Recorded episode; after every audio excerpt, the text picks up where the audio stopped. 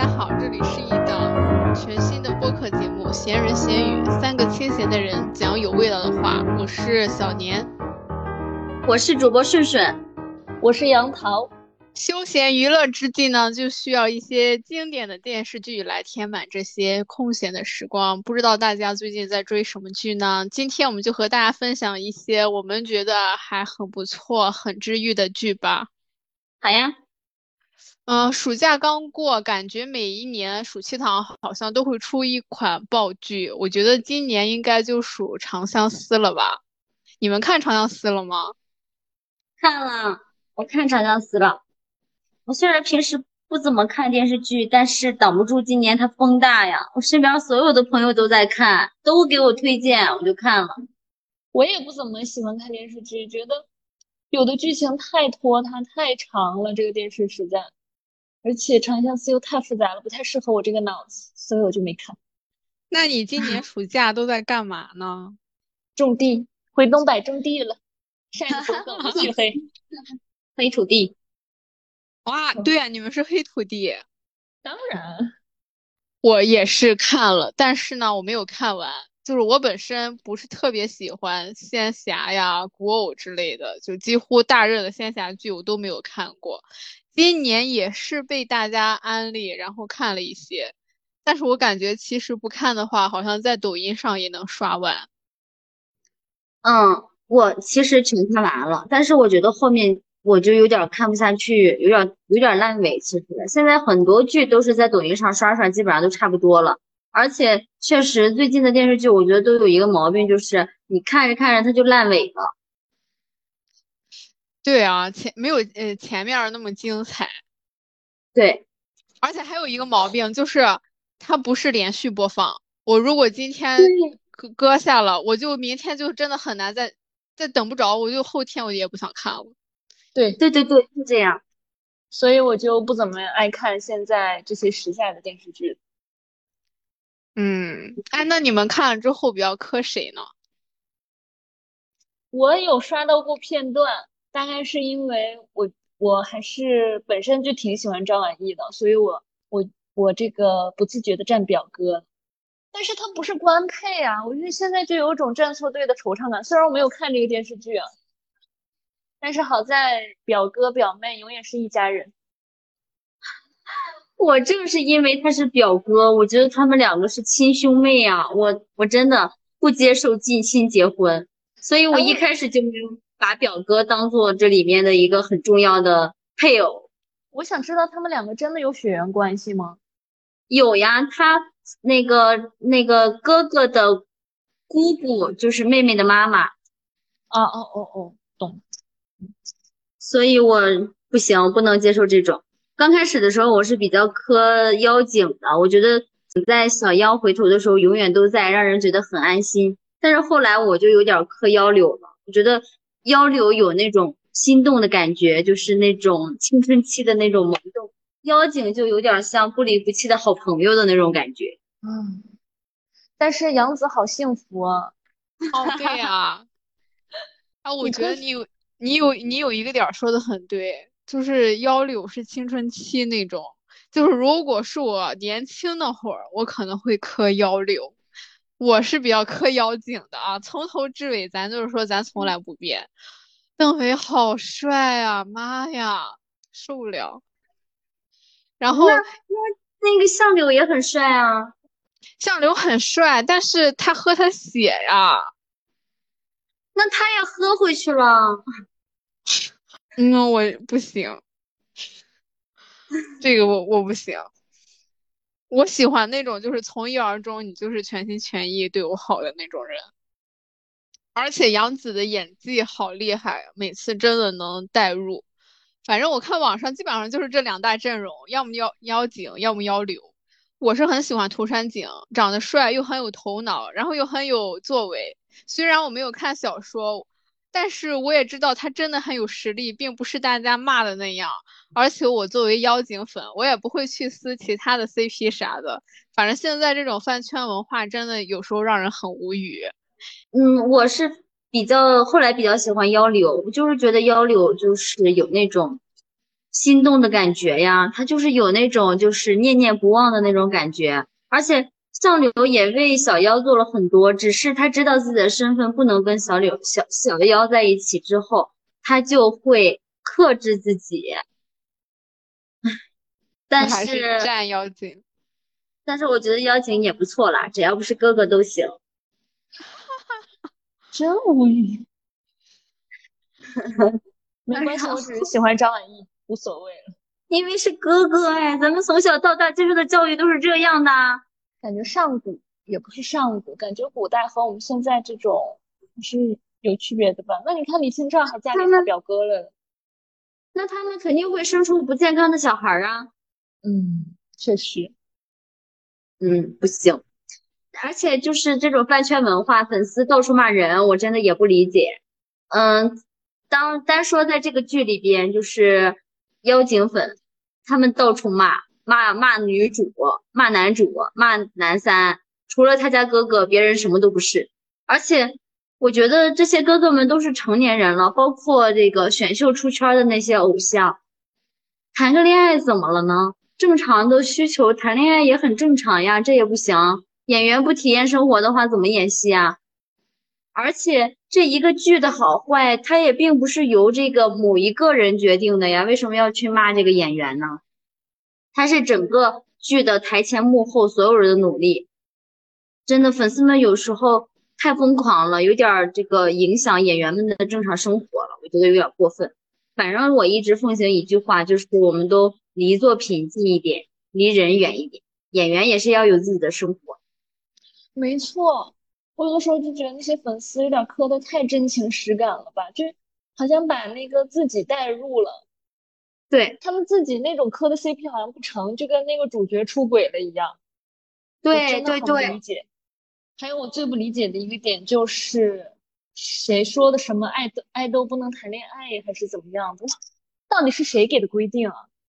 对呀，我觉得爱豆谈恋爱就正常谈不就行了吗？他就算是不跟其他人谈恋爱，他也不会跟我谈恋爱呀。你太保命了吧？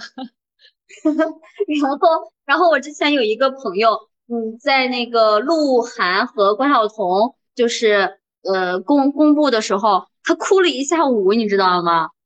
他那时候就特别磕那个鹿晗和迪丽热巴。啊，我不能理解我不。理解，我真的不理解。他哭了一下午，我真的，我甚至想说话去伤害他，但是作为作为朋友呢，我忍住了。天，服了。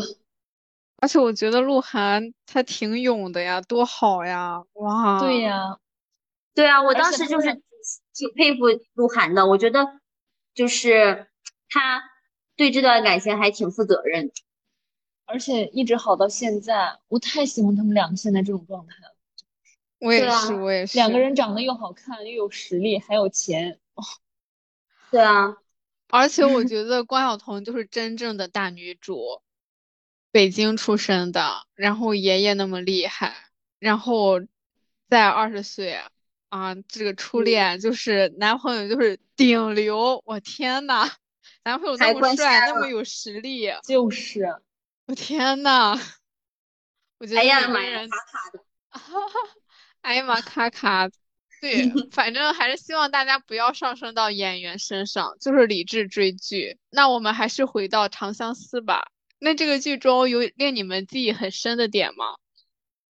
其实有挺多点的，有很多点都让我觉得啊甜什么的。但是我记忆比较深刻的一个点是相柳救小妖那个地方，就是也不是说他啊什么心头血呀什么的，我就是觉得他在救小妖的时候，他不只是救醒了小妖的身体，他也就是救醒了他的心。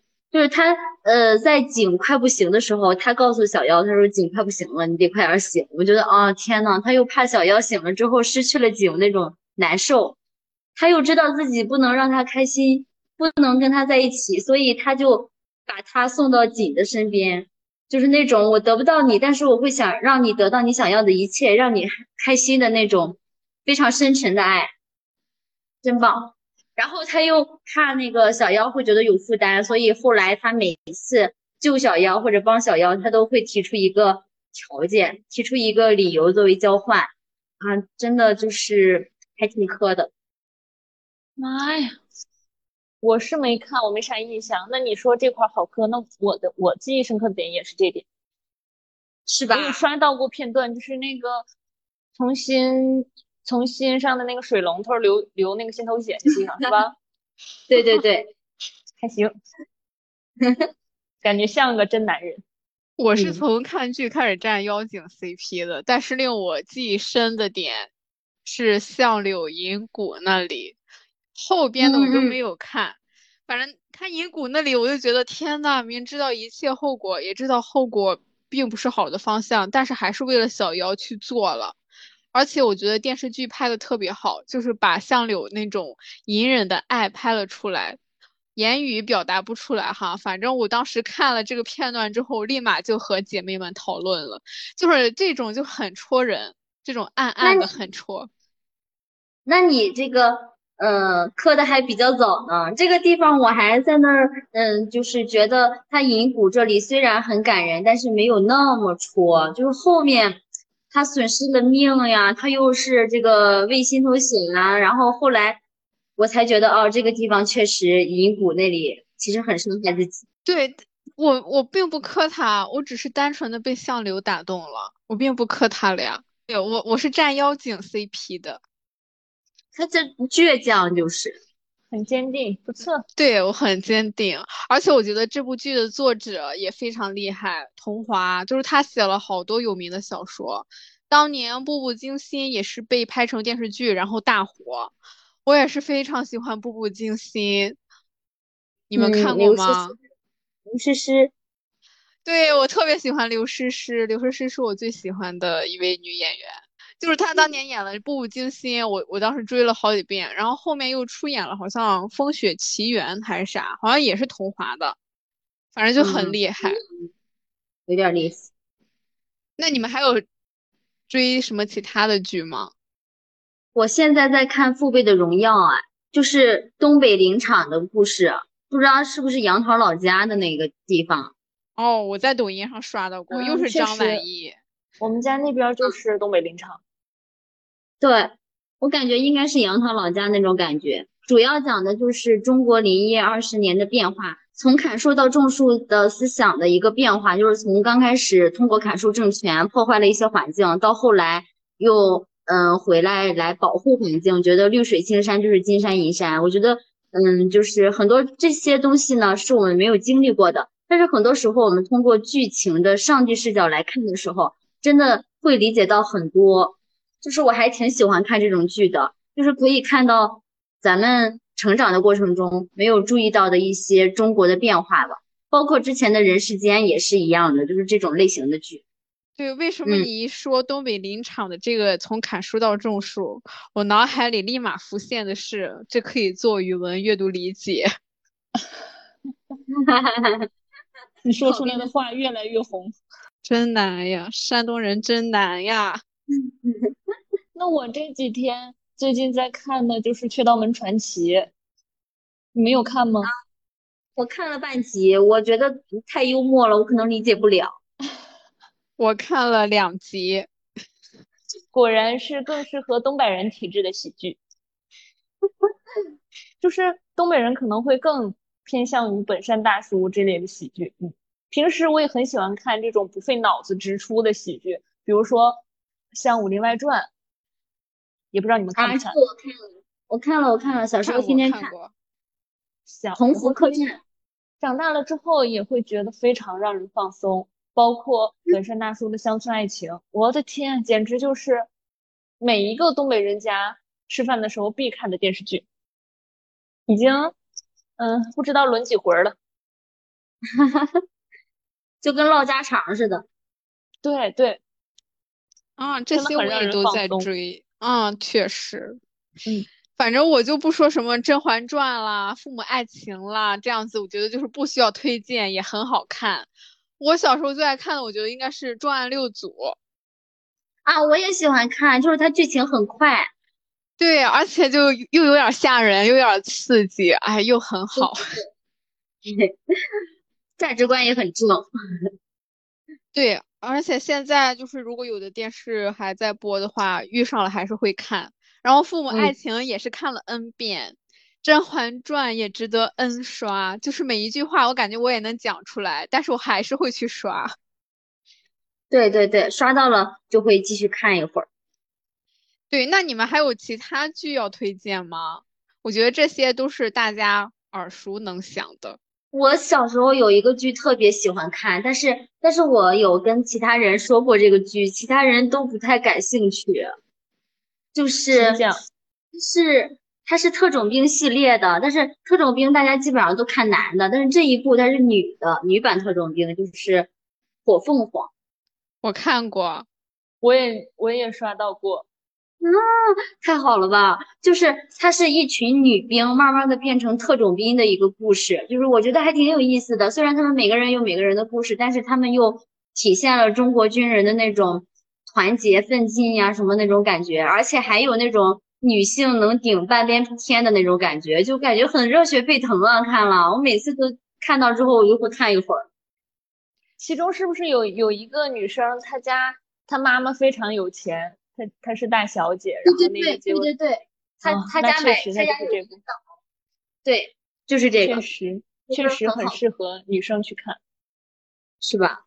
但是很多人他们看特种兵的时候，就是只看男的，怎么了？女生比男生到底差在哪里了？就是，好了，那我那我先来推荐啊，我嗯我手头上看过的都是一些比较温馨、比较愉愉快的一些治愈类的喜剧。那我从这里面挑一个我比较喜欢的，也不能说比较喜欢，应该是我最最喜欢的，就是《摩登家庭》。你们看过吗？嗯，我看过一点儿，我也看过一点。肯定有很多家人们都看过了，因为是非常经典的一个美剧，可能就是太长了，很多人很少有人能坚持下来。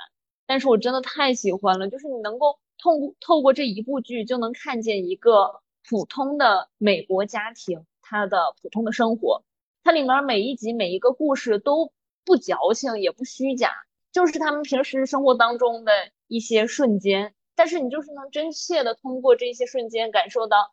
比如说父亲对孩子那种不善言辞，但是你又能处处感受到的那种关爱，你能感受到夫妻之间那种，哎，虽然你没有这个人好，但是我命里缺的就是你这样的那种天造地设的宿命感，还有那种兄弟姐妹之间互虽然互掐、互相栽赃，但是只要你需要，我就一定会站在你身后支持你。还有，嗯，还有一些关系，比如说像女儿和后妈之间该怎么相处，继父和继子之间的。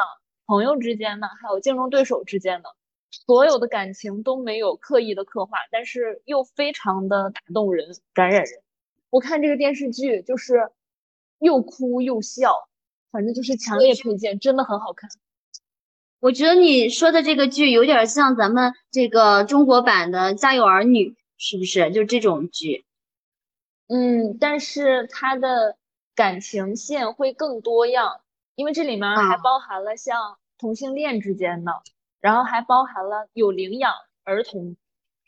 嗯，我觉得这种这个中国版的这种《家有儿女》啊，还有这个韩国的这个《一九八八》呀，类似于这种的，呃，情景的这种剧，我觉得也也蛮好看的。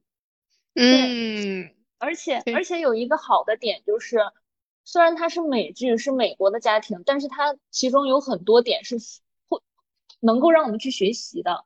啊，比如说我们中国有一些传统的教育方式，可能你想改变的话，你就可以去多看一些这样的美国家庭，他们到底是怎么相处的，怎么教育的，其实还挺有收获的，我觉得。嗯，那你们看过《破产姐妹》吗？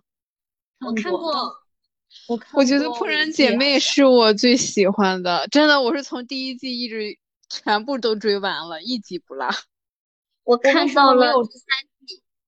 我为什么没有追完呢？是因为我觉得后面的梗有点重复了。对对对对对，我也有这种感觉，所以我看到第三季了。嗯，我倒是看了挺多的，但是后面我就没有追完了。我我有跳过结局，我直接跳到结局去看他们最后到底是怎么样的。我觉得知道他们每个人在他们平行很好时空里生活的都很好，我觉得就还挺满意的，所以我就没再看对对中间了。我也是这样，我也去看了结局。我我觉得这种就是让我完全放松的那种剧，就是真的嗯是不需要干嘛的，这种也挺好的。但是今天我要推荐另一部，是一部我觉得非常非常好看、非常非常治愈的剧，《某天灭亡走进我家门》，这是一部啊，我以为你没有看，我当时极力推推给我荐。了。对呀、对，这是一部韩剧，是由朴宝英和徐仁国主演的。当时我也是因为这部剧，我觉得徐仁国好帅呀、就是如相关照片还有介绍都放到我们微信公众号里啊，大家如果感兴趣的话，可以微信搜索“闲人闲语”，关注我们哟，加入我们和我们一起讨论追剧。反正我当时追这部剧的那会儿，就是那段时间我是非常焦虑，然后就是白天学习，然后晚上静下来我就开始追，太治愈了我。尤其是在那样一个非常自我很难受的时间段里，我记得我好像还哭过来着。你们看剧哭吗？哭！我看剧的时候特别爱哭，我经常就是哭了，然后问问我咋了，我说看剧看的。你现在还哭吗？我现在也哭，我现在甚至比以前更敏感了。我小时候看剧的时候，我看见我妈哭，我还有点不理解。我跟你说，我现在完全理解了。而且就是我第一次意识到看剧哭的时候，是我们全家一起看那个《木棉花的春天》，我不知道你们看没看过。没咋有印象了，忘了忘了什么我也忘了。对呀，现在都忘了是什么剧情了，但我深深的记着这个《木棉花的春天》这个名字，而且是全家一起在客厅看电视剧，偷偷哭的场景，你知道吗？我也在那儿偷偷抹眼泪，然后嗯大人们也都在那儿偷偷抹眼泪，然后那个互相都不戳穿。哎，你们记得小的时候有一个那个韩剧叫什么《人鱼公主》，我也不知道叫什么，你们看过吗？没有，我只看过那个金三顺。那人鱼公主老长了，一百多集，好像就是讲婆啊媳之间的故事的。然后那个时候特别苦，那个女主妈，我姥和我妈天天在那哇哇哭。我在那看那个金三顺，也是因为我妈天天看那个剧抹眼泪儿。我也哭，我看见那个感人的啥的地方，我也哇哇哭，甚至我看电视，我比主人公哭的还惨。我那些周围和我一起看电视的朋友、亲戚啥，他们都不看电视，就光看我哭去了。所以现在我就很少选择那种悲剧或者是很坎坷的那种剧，就是同理心太强了。你明明知道它是假的，但是你就是看完了之后有一段时间就缓不出来。嗯，我忽然想起来，我也有一个剧哭的可惨了，就是那个，就是张子枫和彭昱畅演的。请把快把我哥带走。对，快把我哥带走，我哭死了，我简直了，我从头哭到尾。我也是，实在是跨不过亲情这道坎儿。真的，还有就是，我朋友还推荐我去看那个白鹿的那个叫啥来着？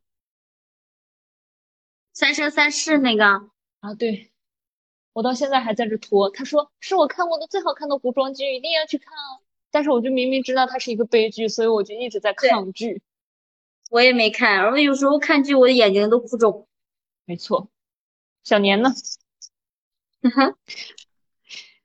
嗯，我真的，我真的不太理解。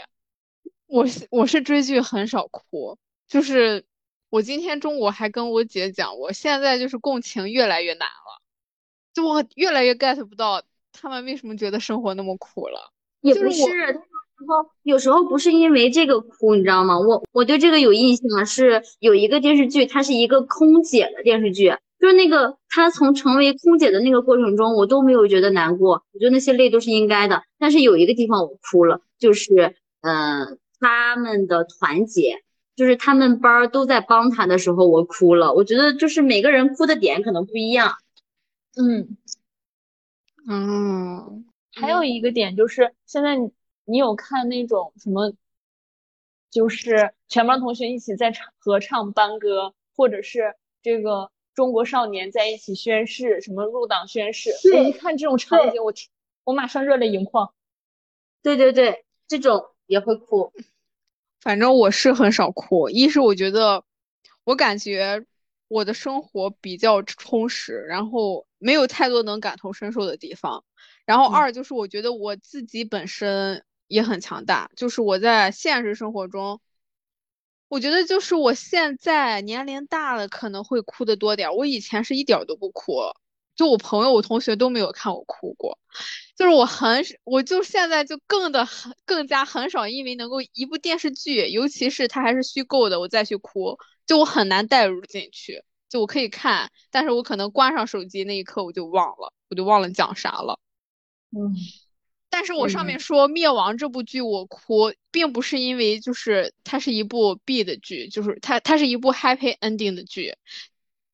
就我还是讲回这个剧的本身哈，就是这个男主角他叫灭亡，女主角叫东景，然后他这个女主被诊断还剩下三个月的生命，然后他就祈祷世界灭亡，然后男主呢他是介于人和神之间的这种管理者，就是他的存在就是处理这一切不好的东西，然后他就听到了女主的祈祷，祈祷就觉得他很特特别。就出现在他面前，就是告诉他可以帮助他实现他的愿望。然后东景他就决定和他签下这个生命契约。但是契约说的是，如果是就是他帮助他实现愿望，世界灭亡，女主就不用死了。但是这期，但是女主不能反悔。如果女主反悔的话，死的就是女主最爱的人。当时女主最爱的是她的弟弟。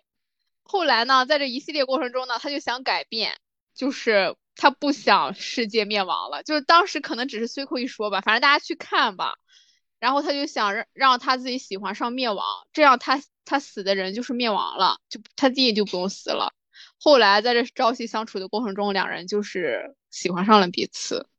灭亡也是从一开始觉得可以去死，到后来就是不舍，但是最后还是决定自己去死了。但是这个剧里还有一个神，他应该是一切的妈妈。他经过他的一系列操作呢，就是灭亡重生变成了人，就是最后两人就幸福的生活在一起。就但是这部剧不是我三言两语就能说得清的，我觉得值得你一刷、二刷、三刷、四刷刷一直刷，每一次刷都会有不同的感悟。虽然我讲了很多生死，但是它不是单纯的生死，也不是说这种生死让你来哭的那种，就是我觉得它特别特别治愈。可能只有真正的能治愈到我心灵，能真的治愈到我本身的，我才会去哭。就是我觉得大家有兴趣的话，可以去看一看，而且里面有非常多的经典台词，我可以找出来给大大家读几句哈。在你睡着的每个瞬间，在你没有防备的时候，我都醒着。把全世界缩减到唯一的一个人，把唯一的一个人扩大到像上帝，这才是爱你。虚无缥缈的爱也是爱，虚无缥缈的希望也是希望。其实有时候全都明白，还是会那样做。明明知道花会盛开，明明都知道旭日东升，明明都知道你会微笑，却总想再看一次。走吧，东京。反正就是类似这样的剧吧，就是很多的情景都很戳人，就是很治愈。我觉得，尤其是在一个。自我狭小的空间里有点 emo 的时候，然后就有这样的一部剧陪着你，而且特拍的特别特别好，会有泪水，但是也会很甜，就是一件很美好的事情。嗯，这就是非常的甜这类电视剧存在的意义。对，对对对，超级治愈，我希望大家都去刷一刷。哦，等我看完。《雀刀门传奇》，再看完《三生三世》，我就去看这个。确实很甜，去看的时候都甜疯了。但是你你们有没有发现，嗯，我们都在说之前的，就是现在追的剧好像越来越少了。嗯，确实是。我觉得现在就是一方面啊，是因为我们在抖音上看看就看完了；还有一方面就是现在的剧情也太拖了了。就一个事儿，就一集一集，就说一个事儿，哪有那么多时间去看啊？哦，就是还有一个原因，我觉得就是抖音解说呀，就是每次刷到抖音解说，我就感觉刷一遍好像就相当于看了，然后我就不会再去追了。我我不是这样的，就是我要是刷到了，我觉得有意思，我就不看抖音解说了，我就回去把全集认真的看完。但如果我刷到了抖音解说，我觉得啊这个剧没啥意思，看看解说就行了，我就会只看解说。那我跟你正好相反，我基本上不怎么看电视剧，我就光看抖音上的。而且现在有一个现象，就是他会把它精华的那一部分剪出来，单独做一个小视频。所以我已经知道它精彩在哪儿了，又知道整个故事的脉络是什么样的了，我还知道它的结局了，所以我就不会再回去看抖音。我也是，这个抖音现在太强大了，什么都能干，你陷进去就就出不来了，所以我就把抖音卸了。但是，但是我觉得就是抖音剪辑完了之后，它不是这个电视剧想要表达的，是这个抖音的作者想要表达的。虽然他表达的可能差不多，但是一千个人就有一千个哈姆雷特。抖音。里的看到的是这个作者的思想，并不是完全是这个剧的思想。每个人在看电视剧的时候，他的重点和理解可能不一样。就是我看的时候，可能跟这个抖音作者剪出来的也不太一样。对，我记得你好像说你之前在抖音上刷到了一个，然后你就会刷过去，等自己有时间再去追。你还挺会克制自己的呢。我就会点不感兴趣。啊，我刷到了，我就觉得就是相当于我看过了，而且一般解说都是把精彩的放在一起，然后我如果再去追剧，我就觉得啊，马上就要讲到这了，然后我就不看了。我也是，虽然有的时候那个博主剪的很片面，就好像有很多重点内容内容没有剪进去，然后导致观众会有不不同的看法，是不是一个好现象？但是同时呢，他又把这个精华给他提取出来了，让你在。更短的时间内去看完了这个东西，我觉得也还行吧。对，我觉得不好的点可能就在于，就是没法给这部剧冲冲这个 KPI 了。而且虽然看了，但是这样看好像不作为这部剧的流量吧。我觉得顶多算些热度吧。再就是自己再看了之后，就大概剧情就知道了，我就不愿意追了。而且大家学习、工作时间。真的很忙，我觉得追剧需要很长的时间。我现在是很少拿出一部拿出时间来去追一部剧，一般就是吃饭的时候看。我觉得就是你们说的那个，看完抖音就不想看了，还是这个剧不好。你比如说像《甄嬛传》呀，《父母爱情》啊，对吧？《父母爱情》我就是先看了电视剧上的解说，我又回去看的整部电视剧。啊，你这么说也有道理。对，是因为这个剧它就是三言两语就能说完，不像那种经典的剧。我承认，我到现在都没有看过《甄嬛传》。你没看过《甄嬛传》？《甄嬛传》太长。但是我经常在抖音上刷到那种就是解读的博主。比如说这个人他有一个什么小动作，然后这个博主说啊他是什么意思？这个人说了一句话，他会说他代表什么意思？但是我从来没看过《甄嬛传》，不是你没有看过《甄嬛传》？没有，你可能看不懂《甄嬛传》，它太长了，我实在是我真的对电视连续剧没有，它是很长，你的人生不完整，你现在立马就去追，就是说它不只是剧情。你你现在看他的妆造，他也很流行，他也很时尚。对，现在电视剧太好看，我觉得他值得 N 刷，无数刷，太好看了。对，他的他的好看不只是剧情，对，就是我都看了 N 遍了，我都知道嬛嬛下一步会怎么样，但是我还是会去看。对，就是你竟然没看过《甄嬛传》。你为什么叫电视连续剧呢？就是它每一每一集和每一集的剧情实在是太连续了。如果我放下了的话，我又想知道后面它到底演什么剧情，但是我一直看下去之后，它又会占据我四十多集、五十多集时间那么长的人生，所以我就《甄嬛传》不止五十多集，我所以我就会选择看美剧。它美剧就是一集就是一个小故事，你这一集不看，你去单独看下一集，就完全不理解。不影响你的理解，所以我我实在是一个没有什么长性的人。Sorry，我看完那个灭亡之后，马上就看《甄嬛传》。这牌子剧也太多了吧？我觉得就是这种什么《甄嬛传》呀、《父母爱情》，这是这些经典的好剧，其实倾注了非常多影视制作人的心血，而且确实很多剧我们是可以透过它看到我们看不到的世界的，它只扩展了我们的眼界。希望能够多出一些中国的好剧，希望中国的影视剧越来越好，多一些这样的好剧让我们去看，走向世界。嗯，好，有很多剧呢是可以让人身心放松的，可以去短暂的体验别人的人生，在不同的时空当中。那大家闲暇的时间也可以多去看一些不同类型的剧，有悲伤的，有励志的，有。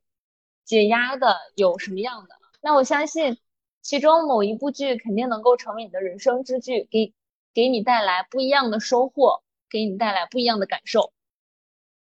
嗯嗯，但我还是觉得《甄嬛传》这样子的，就算拍上一百集，我还是愿意追下去。就是一种好剧，真的不怕它长。对对对。今天我们给大家推荐的剧，大家如果感兴趣的话，可以追一下哈。也欢迎大家留言和我们分享值得一看的剧哦，或者大家可以微信公众号搜索“闲人闲语”，点击下方听友群找到我们哟。希望这一份饭后食粮能给大家带去一些消遣，让大家休闲时间多多一些乐趣。那这一期就和大家分享到这里吧，下期见，下期见，拜拜，拜拜。